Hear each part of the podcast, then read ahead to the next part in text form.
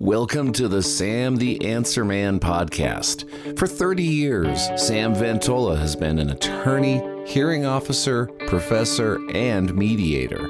Now he's here to answer your legal questions. Sam the Answer Man, law made simple. Here's your hosts, Sam and Gina Ventola. Hi, everyone. Welcome to the Sam the Answer Man podcast. I'm Gina. And I'm Sam. And Sam, I got to talk to you about some stuff. So I was just watching this episode of The Office, which is one of my favorite shows to watch. And Michael was in a deposition. Right.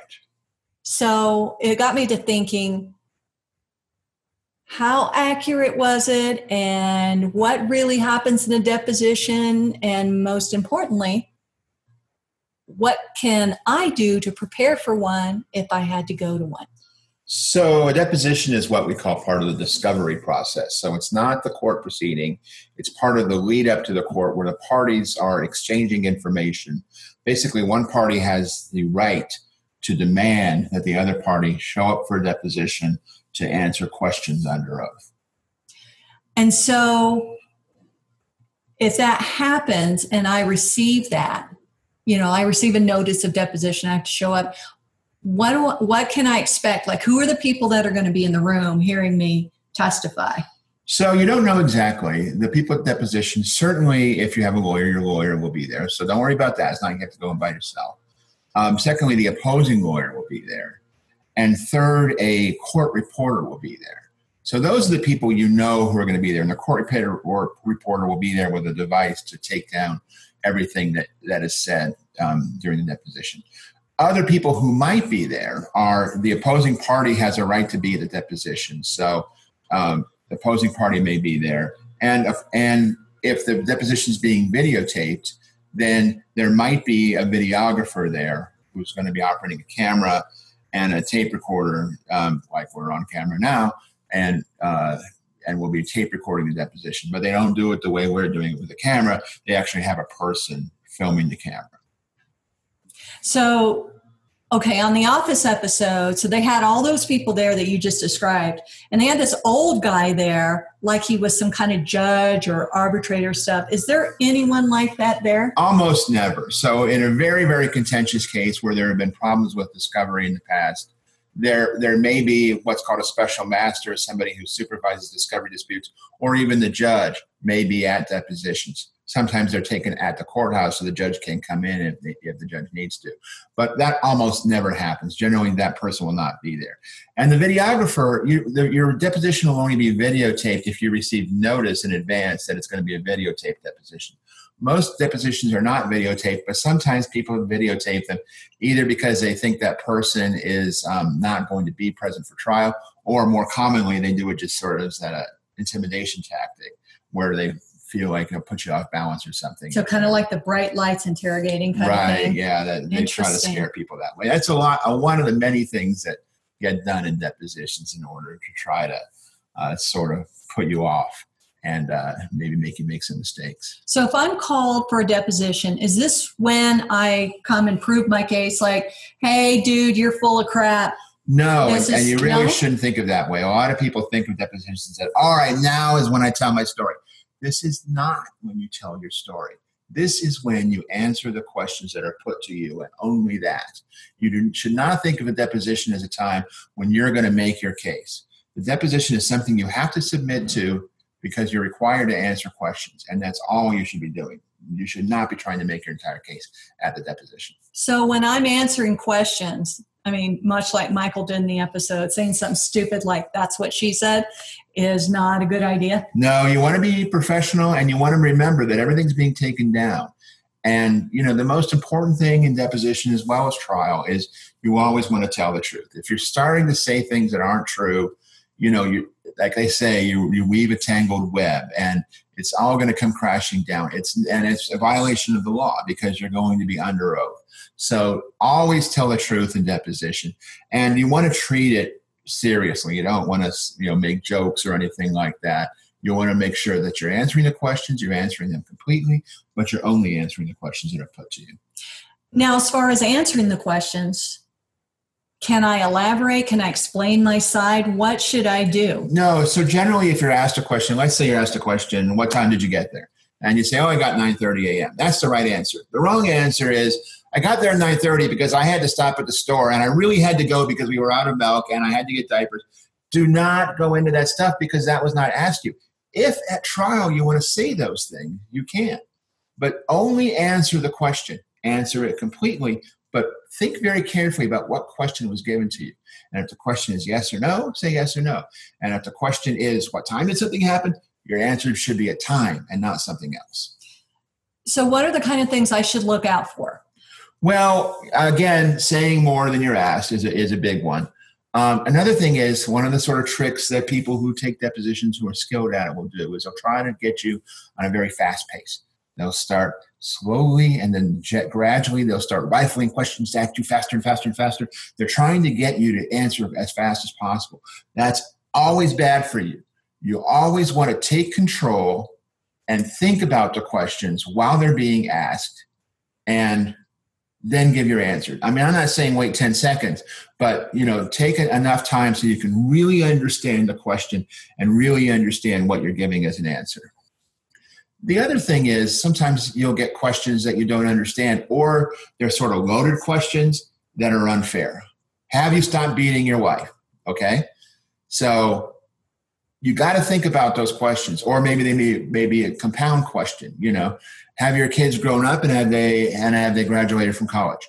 Those are two different questions. So you need to think about those questions. And one of the things that you can do in deposition, you can always do this, is say, you know, I really didn't understand the question the way you asked it. Can you ask that a different way?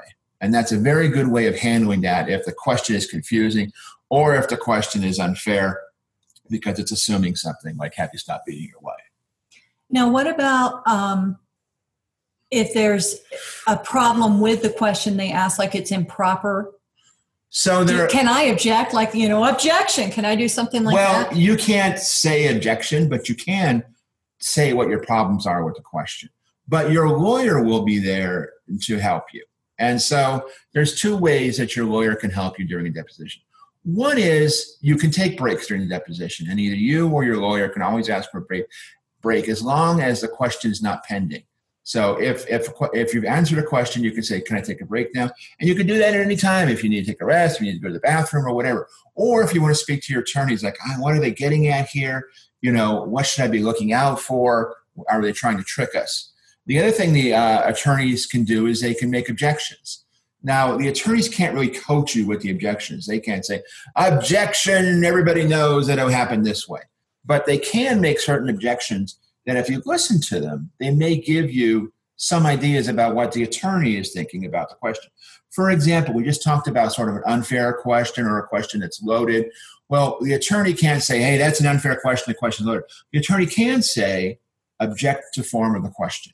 And if you hear that, you go ahead and answer, but think about what the attorney may be thinking. Oh, that my attorney says there's an objection to the form of that question. Is that something that I should be worried about?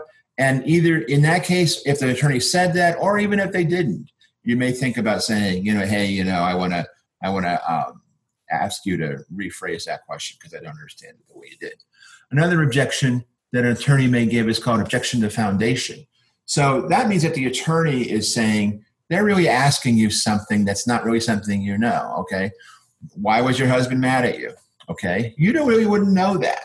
So that's something they can ask your husband. And so your attorney may be signaling that by saying object to the form of the question.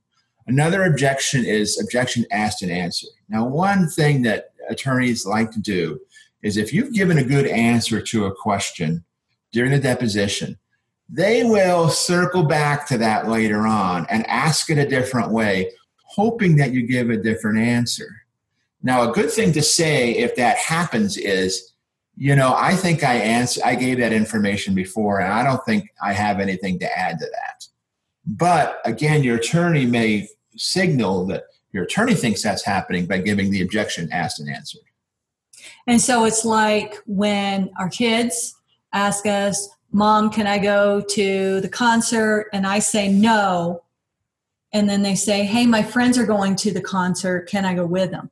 It's two ways of asking the same question Yeah. in the hopes that I will change my mind. Sure. Or, like in this instance, in the hopes that you may say something or that I may say something that is different the second time around so that Right. they can per, you know, come Right. after me for saying, right. giving two different answers. Now, Okay. one objection you may hear, you may hear the attorney say, "Ob- objection, instruct the witness not to answer. In that case, you don't answer. The attorney is saying that there's privilege or some reason why you're not required to answer that question. Uh, very often has to do with your conversations with your attorney and so forth. If your attorney instructs you not to answer, then you don't answer. So, what if it's a layperson like me being deposed? I don't have an attorney there, and these things happen.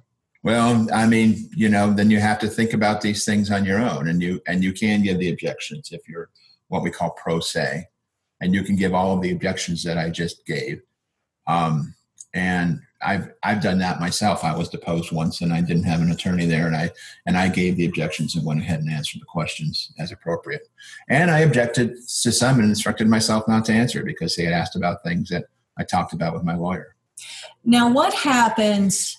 I'm in the deposition, you're my attorney, they ask me something, you object to it for whatever reason, and they want to argue with you. Does that ever happen? It does happen, and sometimes people will call the judge. You know, like if, if if they're upset about the objections that are being made, or if they're objection about an instruct, if they're mad about an instruction not to answer, or if the defending attorney says, "Hey, you're asking a bunch of questions that you want to get into, and I'm gonna I'm gonna put a stop to this." That's the kind of thing that may result in somebody calling the judge while while you're in a deposition.